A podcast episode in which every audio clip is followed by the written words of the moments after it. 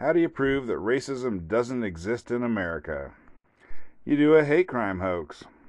Coming up on the Anti Woke Podcast. So I'm watching Glenn Loury and John McWhorter talk about uh, Jussie Smollett. He was recently uh, convicted in a court case. And I think everyone, whatever. I didn't think I had an anti woke hot take on this, but then I came up with one. Jussie Smollett is freaking awesome. I mean, he has done as much for anti wokeness as anyone. I mean, he's done more, more. I'm, more, I'm certainly more than me, but I mean, just he's done so much. Like, if you want to take down wokeness and all their false accusations of racism against whites, sexism against men, uh, bigotry against straight people, uh, Jussie Smollett. I mean, he you know he did he did it. He really uh, you know gave a nice little slap in the face to all the woke people. It's awesome. Like as I've talked about before, America is the least racist country on the planet. Now we're tied with the UK and Brazil, but anyways, we're tied for number one. We are number one, least racist ever and I don't have stats on hand exactly, but basically, white Americans are the least racist people in America. So, white Americans are the least racist people in America, on the planet, in the history of the earth. Now, obviously, people believe the opposite. They think whites are crazy racist or whatever. Slavery, uh, Jim Crow, and then you know, redlining, and then, well, no, got nothing to talk about, but still, still they're racist, even though we can't can't come up with a thing, and you know, it's happened in the last 50 years, but yeah.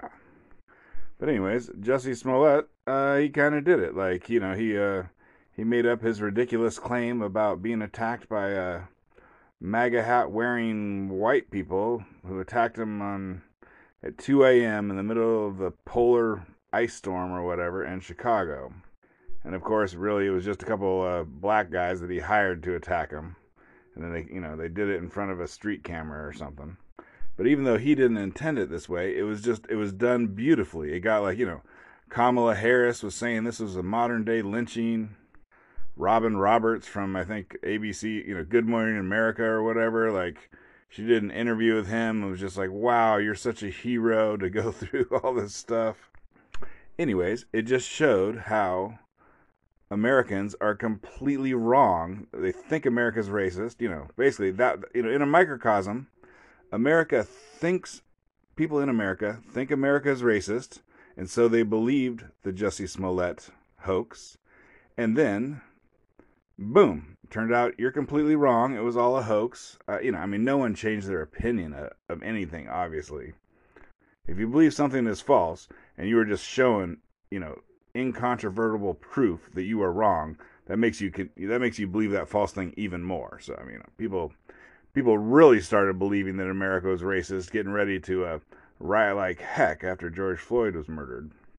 But it's just fun for anti woke people like me to just it was you know it was like a honeypot. It was like a it was a little trap to uh, bring in all the people who are completely wrong and get them to state you know their opinion so that you know in the whatever after the thing went down and now he's convicted we can all we can all go back and look and see oh look at all these people who are completely wrong. They thought america was racist. They were completely and utterly wrong. I mean just jesse smollett he really did uh, me and other anti-woke people a favor. Well, let's throw in some facts about the case. Uh, one interesting thing was Kim Foxx i think she's like the da for chicago she refused to prosecute him. Basically, she was going to let him off. I think, you know, I think, to my knowledge, this is the only time someone doing a hate crime hoax has ever been charged with anything, and then, in this case, also convicted. Like, basically, you can go around doing hate crime hoaxes all you want, you know. Well, all you want. What could it possibly do? It could, you know, it could, you know, the worst case scenario, it could start a movement called Black Lives Matter and get 5,000 black people murdered, but you know, anyways, that's not what goes through the mind of these people. And they never get charged. But then they brought in a special prosecutor. The police were pissed. Like they spent so many hours on this thing. Anyways, and they brought in a special prosecutor because whatever. The normal DA was not going to charge them. So the guys I'm watching, they mention uh, Trayvon Martin and Michael Brown. Um, those guys didn't do a hoax on themselves, but the media narrative of those things is a hoax. Trayvon Martin was the violent person who deserved what he got, and Michael Brown, that had the thing where uh, it was hands up, don't shoot. Anyways, that never happened. That was a lie, but they still chant that.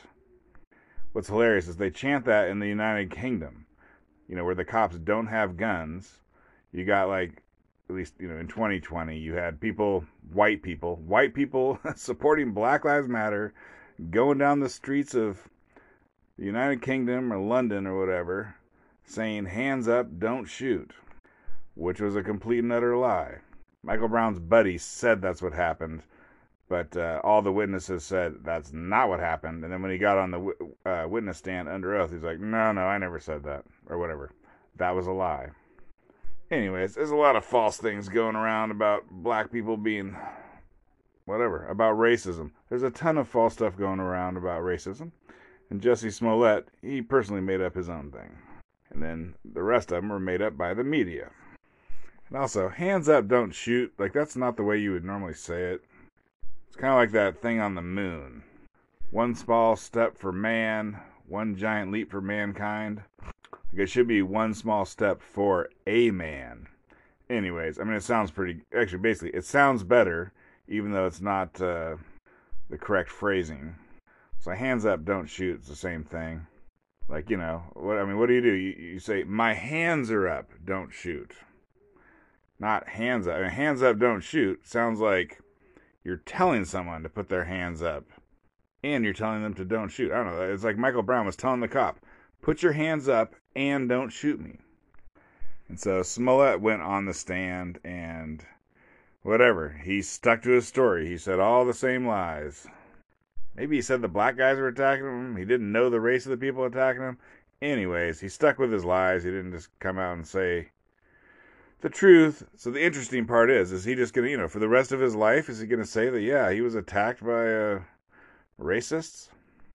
The other thing about Jesse Smollett, I forget his sister's name, but he's got a smoking hot sister uh, who's an actress, and also Jesse Smollett is he's at least half white. I think he's more than half white. So just keep that in mind. I think, you know, like white people. Why do white people got to ruin it for black people? Yeah, so I looked it up. Jesse's dad was white. I mean, whatever. This is, you're not allowed to say this, but there's a pattern I noticed with like famous mixed race people. Um, a lot of times it's when the dad is white and the mom is black. For some reason, that leads to a higher getting famous success rate uh, than the reverse you know, whatever. Forget I said that. Don't ever double check that when you see a famous person because you will find out I am right. And then that's not a good thing to know. And a good thing to like try and figure out, well, why is that?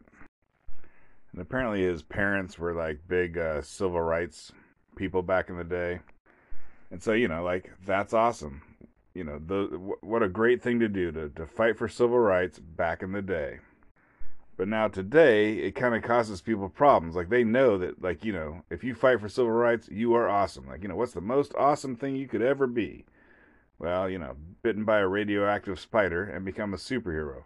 But after that, the most awesome thing you could ever be is a civil rights hero. But unfortunately, now in the you know in around 2020, 20 teens, um, racism is gone. It's gone, and so you can't really fight for civil rights. You can't be that he- civil rights hero that you wanted to be.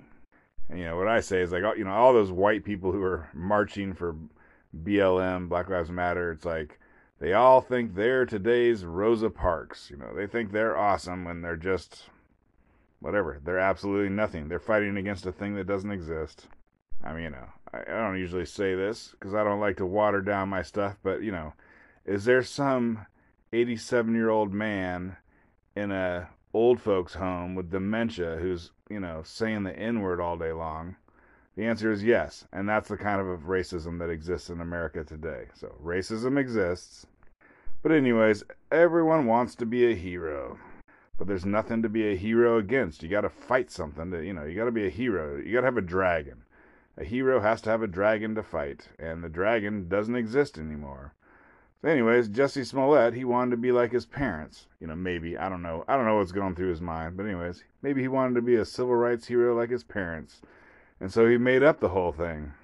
He made up the dragon. Okay, then John McWhorter makes an interesting point. So, you know, all that stuff is just stuff you already knew, and then my BS opinions. But here's another, here's a theory, because they always said, why did he do it? Well, he did it because he wanted a pay raise on Empire. That was the TV show he was on. He was an actor. He was on a black rapping music TV show. I mean, a, whatever. It was a show about people who owned a record company and had rappers. I don't know. Whatever. I didn't watch it.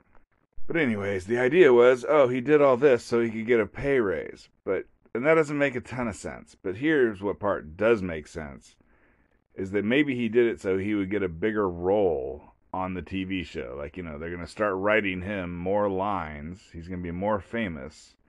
When it's like, oh, that guy who survived that terrible hate crime, uh, you know, they're just, they're going to play it up. He's going to be famous, more famous because of that. And then the writers of the show are going to give him a bigger role. So I think that is, that would have worked. That would have worked good. I think they end up canceling, they fired him and then they canceled the show a year later. But yeah. And McWhorter, apparently he followed Jesse Smollett on Twitter uh, before the hoax.